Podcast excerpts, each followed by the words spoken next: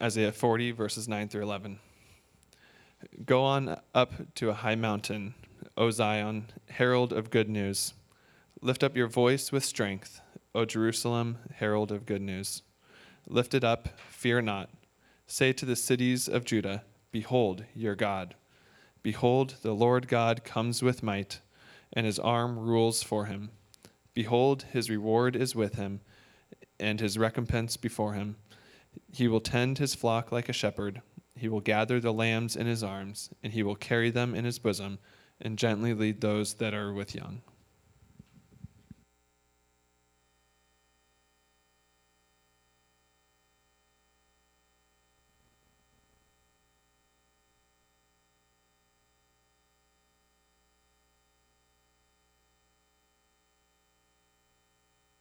No, whatever that means. Okay, oh, there we go. We're good.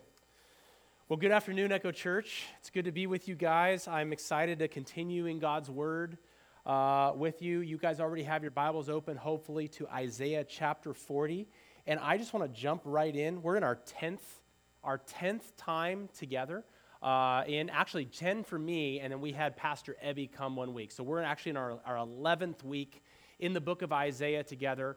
We're calling the, the series the, the Sovereign Servant. And hopefully you get the idea of the sort of the dichotomy of those terms, the, the rub of those terms as God is sovereign, and yet what sovereign king comes as a servant? So Isaiah is full of these, these rubs, these things back and forth of, for instance, God's God's kingdomness and his, his kingliness and his warrior like abilities.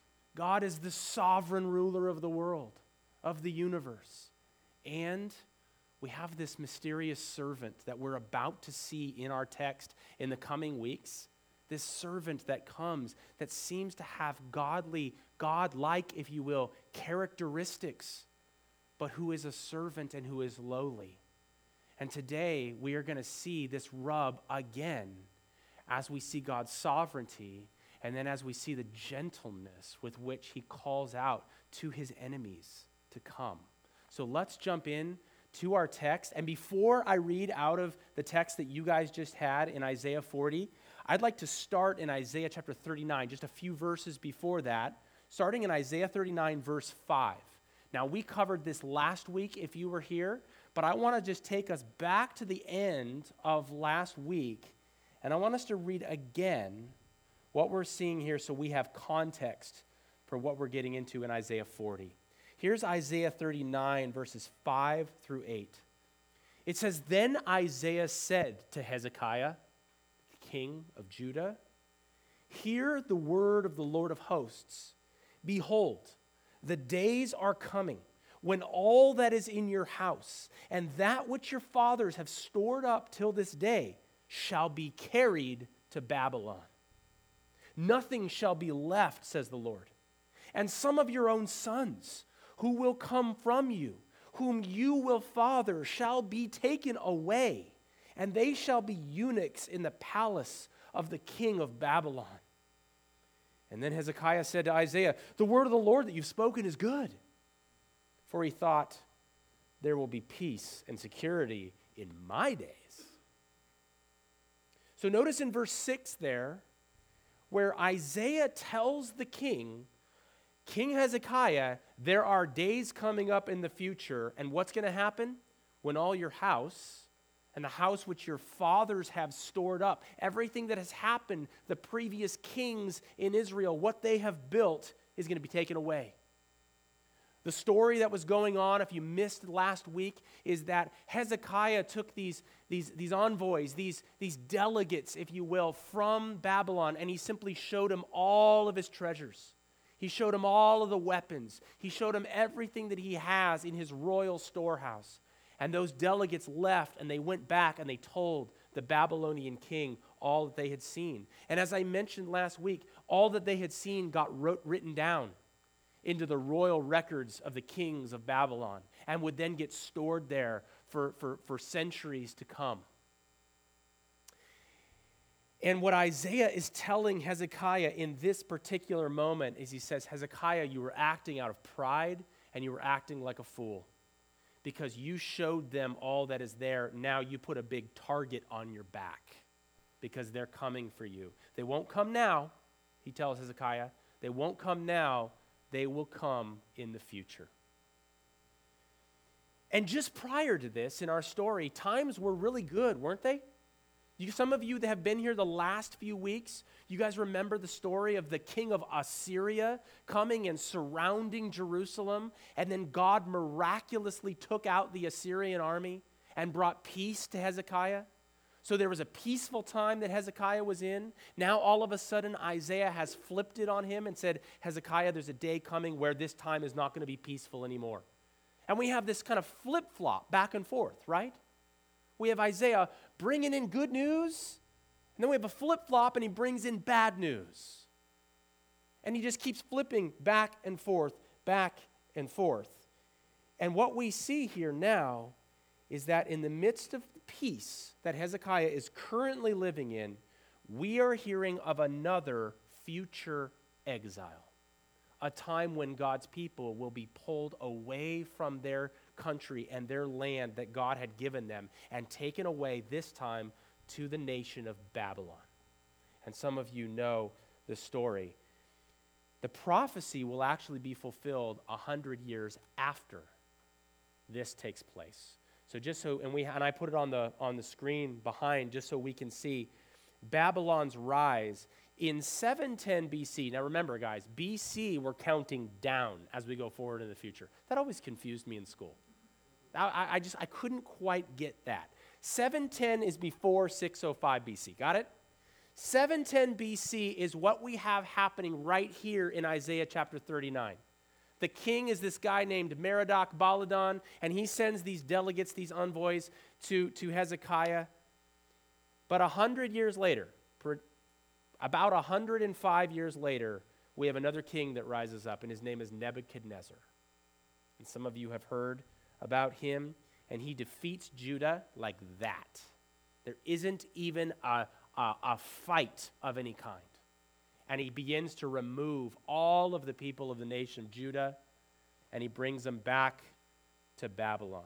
And there you can read about that in the books in the Old Testament of Jeremiah, the book of Daniel, and the book of Ezekiel all take place around this time period right here.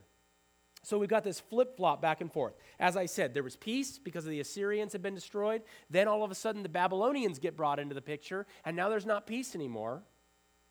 And then, as we're going to read in a second, we have another flip flop as we get to chapter 40. It's as if Isaiah wants us to understand that life flip flops on us. It's as if the Word of God is constantly putting together this peaceful times connected with times that, let's just say, are not so peaceful. Because life works that way. Can anybody testify to that? Life works like that. Things are going well. You feel like you're on top of the world. The next day, bam, you feel like you're bottom of the barrel. And, and, and Scripture will consistently bring these two things together for us.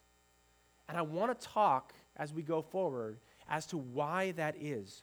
Why does Scripture always put us together in these places where we are flip flopping back and forth? Because we're about to flip flop again. And I want you to see that the reason for this judgment that's coming on Babylon, by the way, is because is not just because Hezekiah messed up, it's because the people of God messed up. If you read the book of Jeremiah, and, and I encourage you to go read that book at some point, the reason for, for, for, for Isaiah speaking to Hezekiah is not just because of his sin. Those people at that time, 100 years later, had rebelled against God. They had turned away from God again. And so God is going to, to bring them into exile as a way of, again, teaching them to be desperate for Him. But let's look now at Isaiah chapter 40, verse 1, and let's notice the first words that we read in verse 1. The words are this Comfort, comfort, my people, says your God. So Anybody have whiplash?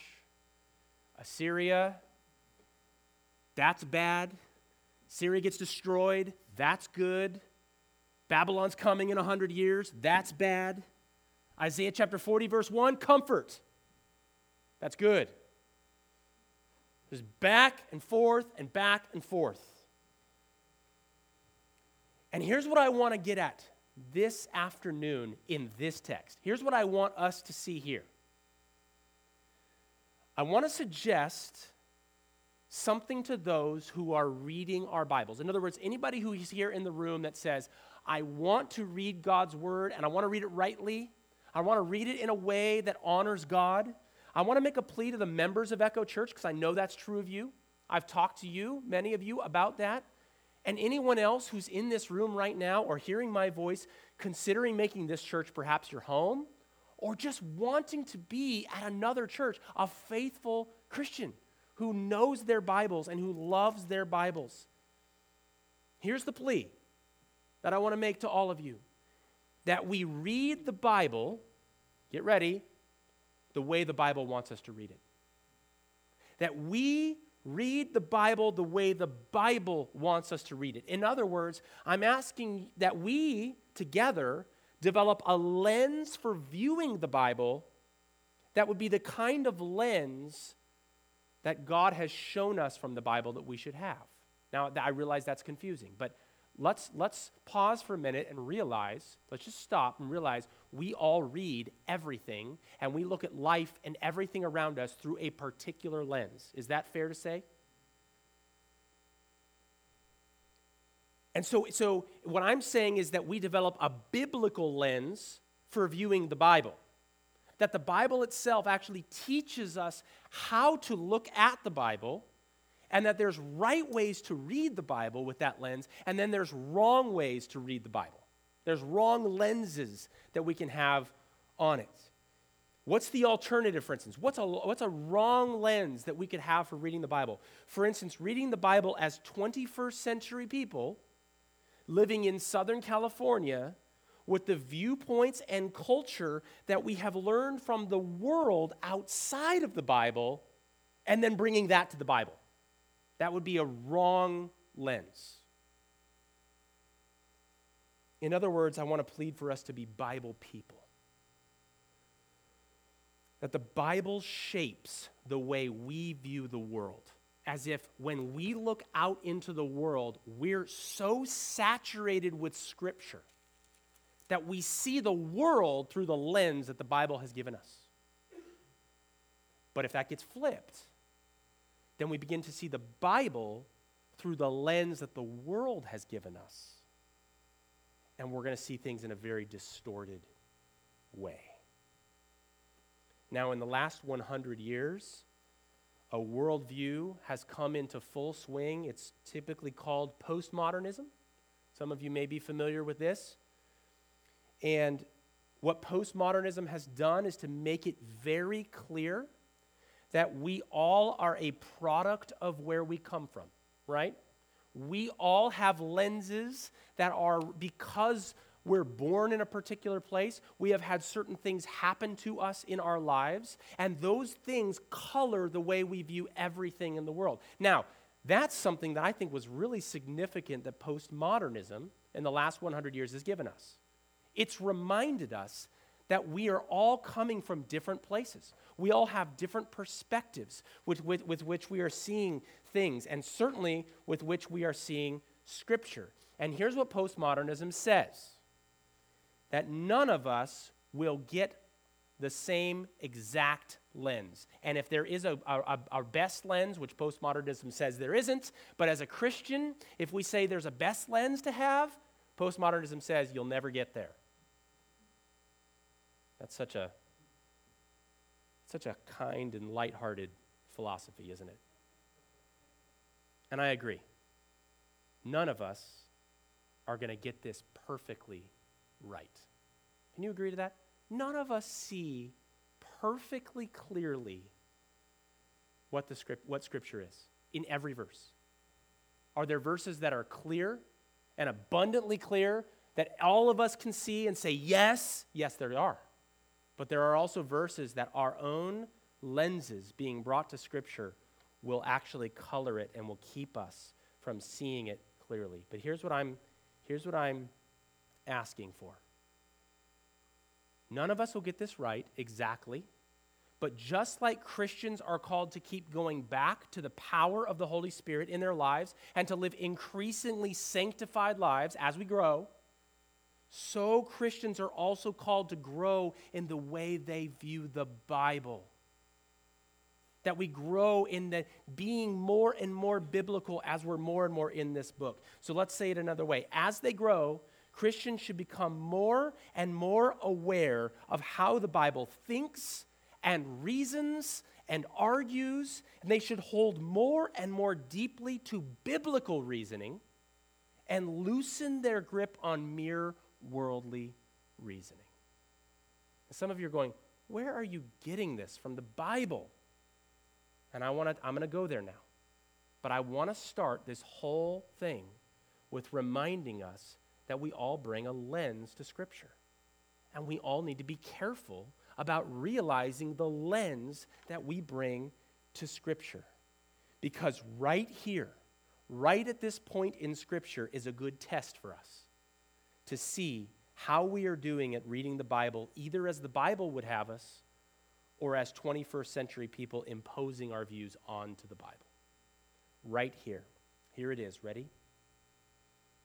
As a general rule, the world in the 21st century tends to minimize sin and maximize their view of love. Can I put that in quotes? Love. Minimize sin, minimize wrongdoing, maximize their definition of love. Now, this is not a political conversation. This actually works its way into every fabric of discussion and, and, and, and all of who we are. That tends to be the 21st century mindset. The Bible, as a general rule, presents sin as eternally offensive and rebellious. Is that fair enough? Those of you that, are, that read Scripture, that sin is eternally offensive and rebellious. And God's love and his holiness are never against each other. So, God is love. Some of you know that. Yes, and God is holy. How does that work together? The Bible says there's no problem with that. No problem with God being the most loving being and yet the most holy being, and those two things come together. Now, at this point, ask yourself Have I brought in any of the world's philosophy into my own thinking? Is that possible for you and for me? And I think if we're honest, we'll say to some extent we, we have that. That's, there's part of our thinking. We've tended to maybe minimize sin in the way we think.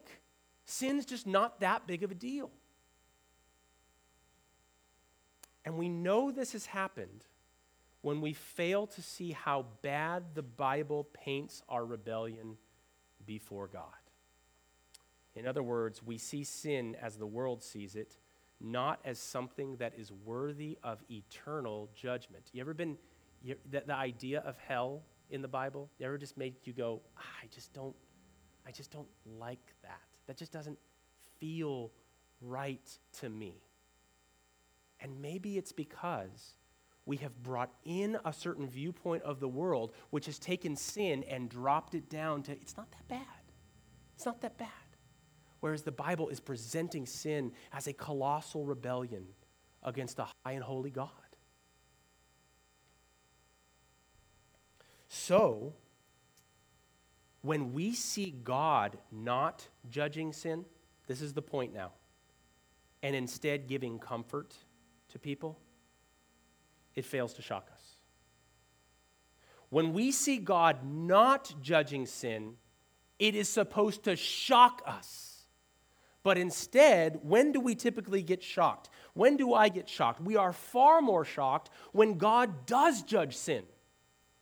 We're far more shocked and we say in our hearts, How can he do that? Why is he so mean? Why does God just, is he such a, just a bad, he just seems like a really angry person to, to make such a big deal about this thing called sin. We're shocked when that happens. And yet we are not shocked when God actually gives comfort to the very people that in some ways he should rightly judge. Can I make a plea that we become Bible people and we become shocked by the mercy of God, not by the judgment of God? Because his judgment is simply he could wipe us all out. No problem for our sin. And yet it's the mercy of God that causes us to stop and to take notice and to think about things. Charles Spurgeon was a preacher in the 19th century, famous, famous preacher. And one day he was preaching on Romans chapter 9, verse 13, where it says, It is written, Jacob I love, this is God speaking, but Esau I hated. And he had a woman who came up to him after the sermon, and she said, I cannot understand why God should say that he hated Esau. And I've listed Spurgeon's reply. That, Spurgeon replied, is not my difficulty, madam. My trouble is to understand how God could love Jacob. Now, if you get that, I think you are closer to the heart of Scripture and you are closer to the heart of the gospel because the gospel should never cease to make us just go, oh my gosh, how in the world am I here right now standing in the love of God? But because what the world does is diminish our sin, we go, oh, yeah, well, God loves me. Of course, He loves me. I'm just not that bad of a person. I'm doing pretty good as a human being. And I want to challenge us to not lose our awe that it is a shock to the entire universe that God would let one sin go unpunished. So let's look at our text where God says, Comfort, comfort in verse 1. And I want to argue now why, how, how is it that God can say comfort to a people that has rebelled and sinned against him? How can that happen? Let's look now at verse 9 and let's see if we can get an idea for how God can say comfort to a people that is not worthy of God's comfort. Chapter 40, verse 9. God says to Isaiah, Go on up to a high mountain, O Zion, herald of good news. Lift up your voice with strength, O Jerusalem, herald of good news. Lift it up, fear not. Say to the cities of Judah, Behold, your God. The first thing we notice in this passage is that God's people are called to go up to a high mountain. And the idea here is that they need as many people as possible to hear what they are about to say. So, in those days, if you were a messenger, you would go up to a place that was elevated because your voice would carry. You know, we, we learned uh, in, in the New Testament that Jesus used natural um, natural amphitheaters in the, in, the, in the terrain so that he could speak to large amounts of people. But you would go up to a place where you could shout, right? We call it shouting from the rooftops. You could shout to people and they would all hear you. Get to a place, God says, where everybody can hear you. Now, what does he say next? Notice the word herald. Herald. God's people are supposed to speak as heralds on behalf of God. Now, what's a herald? We talked about this before, if you've been with us. A herald is one who speaks on behalf of a king. A herald is meant to bring the king's words. A herald doesn't invent their own words. A herald is not a PR director. Like they're not they're not trying to take God's words and spin God's words to make that word more palatable to whatever the people are is that they're trying to speak to. They have one job speak the words of the king. And here the king is God. So they are, God's people are to, are to get to a high place and they are to herald. Now, what are they to herald? What is happening here? They are to herald, the word is good news. They are to herald good news. Now, if you look into the Hebrew of this word, the word is bashar in Hebrew. And that means to bring a report, to bring news. But it's specifically, its original appearance in the Bible is not right here. Its original appearance in the Bible happens in all of those earlier books of the Bible that are talking about the history of the wars of Israel and all the things that are going on. Because whenever a, a, an army or a king would be victorious in battle, they would send a herald to run to the towns that were around them, and they would proclaim the good news of the victory of the king. So the herald was to go out and to say, The king has won the battle. The king is victorious. In ancient times, the nations that would fight would often have to find a big open field to fight in. And that was usually far away from the cities and the towns. And so the townspeople, whenever they were of one particular side that was going out to battle, would sit and would wait and would literally not know what their fate was going to be. Because if the one king, the king on their side, won, well, yay, yay for our side, right? But if the other king won, then that king just won the territory that we were all living in. And then that king would usually send a herald to proclaim what had happened. And so, for everyone sitting in those towns, not out on the battlefield, it would be news of the battlefield to know what had happened. And so, if city A was fighting city B, the armies would be somewhere out in the middle, and they would be miles from either city. And if city A's king won, then two heralds would be sent one back to city A, hey, our side won, yay! And then one to city B to say, I bring good news. The king from city A has won the battle. But, but what does that mean now for city B? Well, as we're going to find out in a second, it depends on who the king is. It depends on who the king is when a previously rebellious city now all of a sudden finds themselves under the reign and the rule of the king. What would you do if you were a king or a queen in that situation?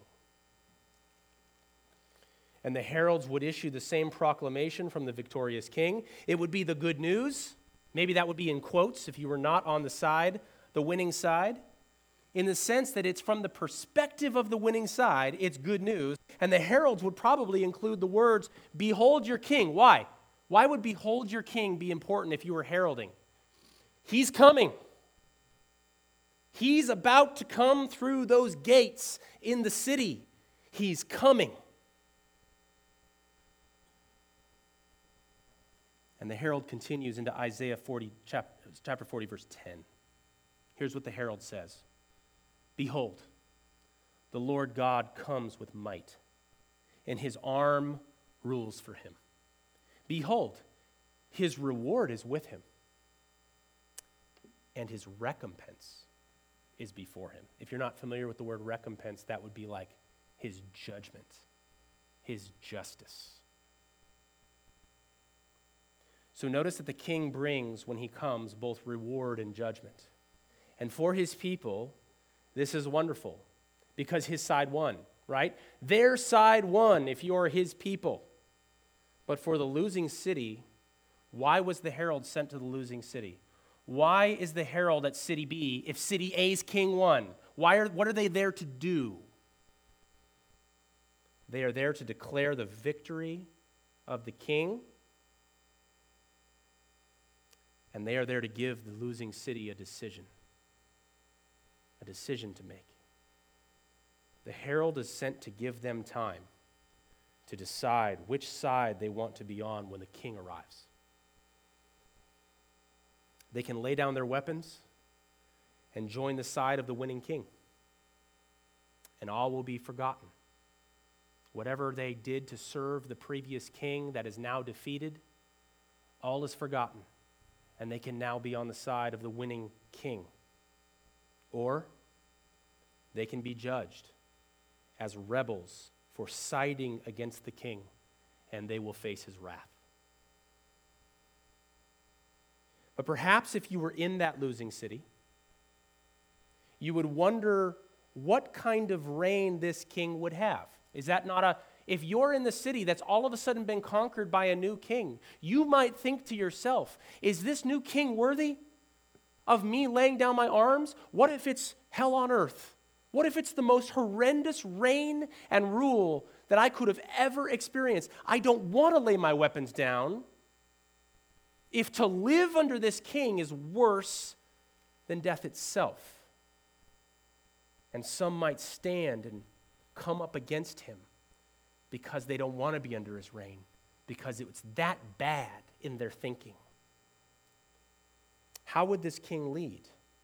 What kind of life would the people have under this king? Here's why Isaiah, I believe Isaiah 40, verse 11, is written. Let's look at it. What kind of king is this? Isaiah 40, 11. He will tend his flock like a shepherd. He will gather the lambs in his arms. He will carry them in his bosom and gently lead those that are with young. So, will, will I be safe under this king? The herald, the herald says he is a gentle shepherd and he leads with gentleness. But they might say, how, how can he be gentle? He just destroyed people on the battlefield. I mean, is that not a fair question? He just demolished an enemy army on the battlefield. What do you mean, gentle? And the herald would say, This king is different. This king is a warrior that destroys his enemies. And he is a shepherd that deals tenderly with his people. This reminds me of a quote from, of C.S. Lewis from The Lion, the Witch, and the Wardrobe, where Susan, one of the human girls that goes to Narnia, she's having a conversation with Mr. Beaver. And Susan and Mr. Beaver are talking about this mysterious figure, Aslan. And Aslan is the king of Narnia, and he's the king of all of the realms. And Susan is asking Mr. Beaver about Aslan. And here's what Mr. Beaver says He says, Aslan is a lion. He is the lion, the great lion. Oh, said Susan, I'd thought he was a man. Is he quite safe? I shall feel rather nervous about meeting a lion. Mr. Beaver says, Safe? Who said anything about safe? Of course, he isn't safe, but he's good. He's the king, I tell you. You see, our king is not safe. Our king is a warrior that will defeat his enemies. But our king is gentle. He is good. And he sends his heralds to the earth before he comes to speak of his gentleness to all who will come to him. And those heralds proclaim to the previous kingdom living on the earth the good news. This is their message. This is the message of God's heralds. The battle is over. The great king has won. He is not only a sovereign king with all power and authority, he is kind and gentle. So lay down the weapons of your rebellion and join him. So kind and gentle that he's willing to deal with all former transgressions against him if you would lay your weapons down and seek him. And friends, that is the gospel. That is the gospel told through the story of Isaiah it's told through the picture of a conquering king who comes, because that's what we have. That is precisely what's happening. And let me make this abundantly clear for us this afternoon. There really are two kingdoms in this universe. There is the kingdom of God, which we might call the kingdom of light, and there is the kingdom of Satan, which we might call the kingdom of darkness.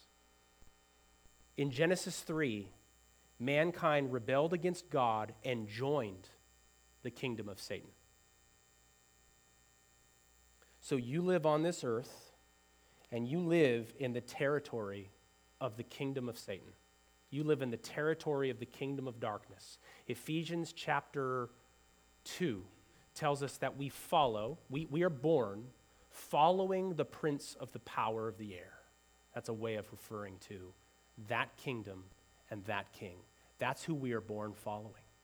We are in that city that was previously um, part of the kingdom of Satan.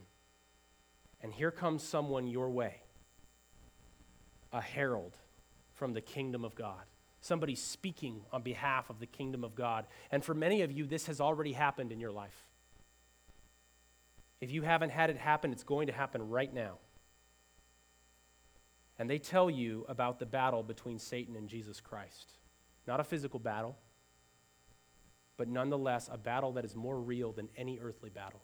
A battle that has more consequences for your life than any earthly battle that we have ever had news of on this earth. Christ and Satan, and the herald has been sent to you. I'm sorry, and they will tell you how Jesus, in that battle, crushed Satan's head. Some of you remember the last few weeks, we talked about the prophecy in Genesis chapter 3 that one day one would come which would do what? Crush the head of the serpent. And when did that happen? When, when in human history did that take place? Well, it took place on the cross when Jesus gave of himself and destroyed the power that the enemy had and was then raised victorious from the grave able to call now those who would come because he had purchased in his own blood their sins to where they were no un- longer under Satan's yoke anymore, but now free to be able to come to him and cling to him and to have their righteousness be proclaimed over them, not because it's their righteousness, but because it's Christ's righteousness. It's all that he did. And he would be their king if they would come. And so he sends his heralds out into the world to proclaim this good news, which we call gospel. That's what the word means, by the way. Gospel means good news. And the herald has been sent to you, and you live in that kingdom of Satan. And they say, Behold, Jesus the King is coming. Behold your God. He is on his way.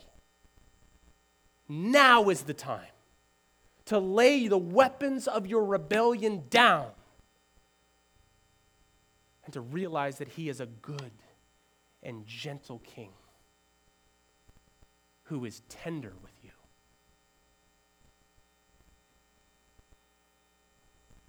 Because when He comes, verse 10, He will bring both reward and recompense. Both His reward and his judgment when he comes. He will reward those who are his, and he will judge those who rebel. Friends, that's the good news. That's the gospel. How good of news is that for you? Chances are, if you have brought in ideas about the culture, about us just not being that bad, that's probably not very good news for you like it's the kind of news that you could kind of yawn at. Because what the culture has said to you is that you need you just need some help, self-help. You just need to read a few more books. You just maybe need a little more education in your life. Some would say that. Maybe you need a new political system in your life. Maybe you need better politicians. Maybe you need other people who are in this world to just act better. If they would just act better, I would be better. There's all kinds of things that the world will say about what's wrong with the world. And really, what Scripture is saying is it's right here, it's inside of my chest. And I am as much a part of it as you are. And it's holistic. It's not, I got a little bit wrong with me that I could just, oh, if I could just get this a little bit better. Scripture speaks in cataclysmic terms about our hearts. And the whole law, the whole standard of righteousness that God has put up in front of us is there to declare to us, you don't measure up to that. Do you understand? Your heart doesn't, can't possibly live up to that.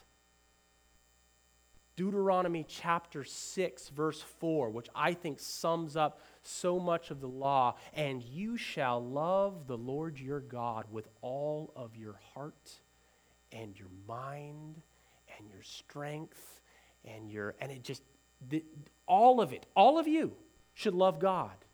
And that should, that verse alone should make us go, nope, nope, didn't make that. And it sends us seeking a Savior that is outside of us to be able to do what we can't do. So, if God's glory is not that great, and if your sin is not that bad, then you have little need of this, of this news. But if God's glory is worthy of perfectly righteous worship, and if you and I fail in ourselves to come close to that standard, then this news becomes really good. Let me, let me lay something out for you. Let's imagine God's glory would be, let, let's start at the middle here. I'm going to put my hands together like this. And I'm going to say that going up this way would be going up in, word, in terms of our perception of God's glory. How glorious is He? How majestic is He? How powerful and awesome is He? And you just raise that however, wherever that is. Okay? You raise that however high you think God is worthy of your worship. And then with this hand, the one that's on the bottom, go down and start thinking about how bad is my sin? How bad is my sin in comparison to the greatness of God? And see that, and, depending on you put that wherever you want on your perception of how bad your sin is. When you've got that spot, that distance between those two, that is how glorious the gospel is. In other words, if God is not that glorious and your sin is not that bad, the gospel is about that great. But if God is high and lifted up and majestic, far beyond what my arm can go up, and if my depth of depravity outside of Christ is so far that it would go down through the bottom all the way to the other side of the earth, now you measure the distance between those two, and that's how good the news of the gospel is.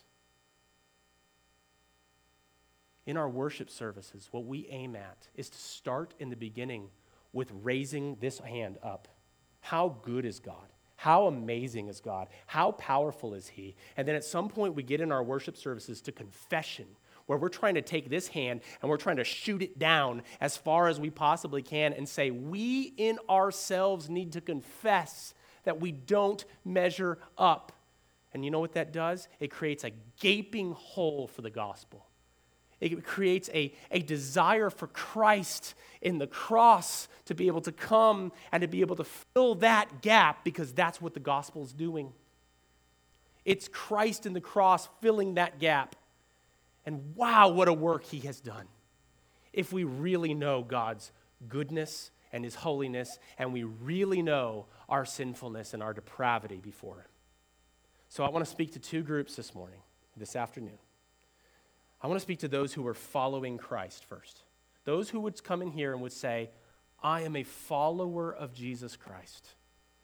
Members of Echo, others who are joining us from other churches, you have received this gospel. It was glorious news for you, most likely, when you first received it. But since then, is it still good news for you?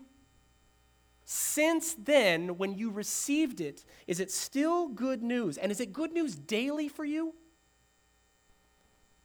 Or have you developed new thoughts about why God is good to you? Like maybe, I'm just a pretty good person. You received the gospel at one point, but since then, you feel like life is just working out pretty well for you. And of course, God would be good, with you in where you're at, does the joy and the peace and the wisdom that now characterizes your life come from you? Have you slipped into thinking that you are just a really good human being and worthy by yourself of God's love? Here's the Apostle Paul to help us repent. Ready? Galatians 3 3. He says, Are you so foolish? Having begun by the Spirit, that was the moment you came to Christ. Having begun by the Spirit, are you now being perfected in the flesh? That is a word that we need to hear because we often will forget how it was that we came to Christ in the first place. And you know what it does? It brings it back to where this gospel is not that big of a deal. We may have received it as a big deal, but now the gospel is not that bad because we're not that bad. And then there's ways in which God's glory gets diminished in our lives. And you know what? How, you know how we get affected by that? First of all, the gospel is something to be lived every day of our lives. Number two, we're called to share that gospel. How, how glorious is the gospel to you? Because that, that will determine whether you are on fire for sharing it with other people. And there's a second group in this room. You may be here this afternoon and you have never really seen the point of all of this Jesus stuff. I mean, isn't it all just religious rituals and making people feel better? And I would point you back to the Bible.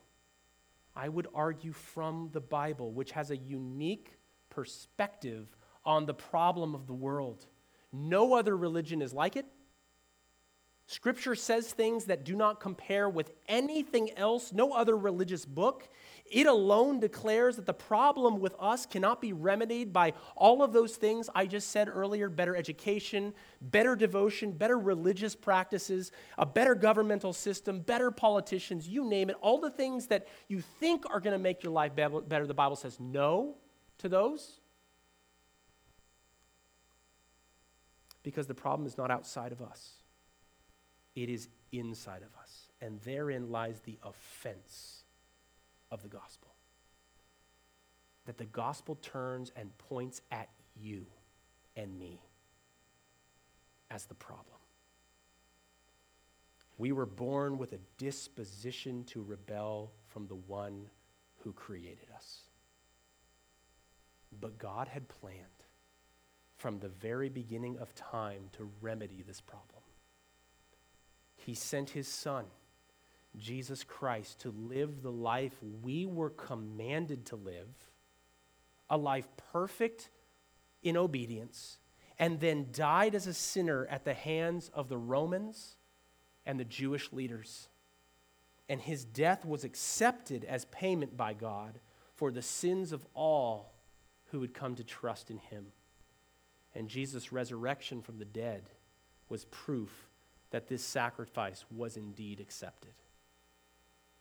And God then sent his people as heralds to go up to the highest mountain and shout from the rooftops the good news that Jesus won the battle.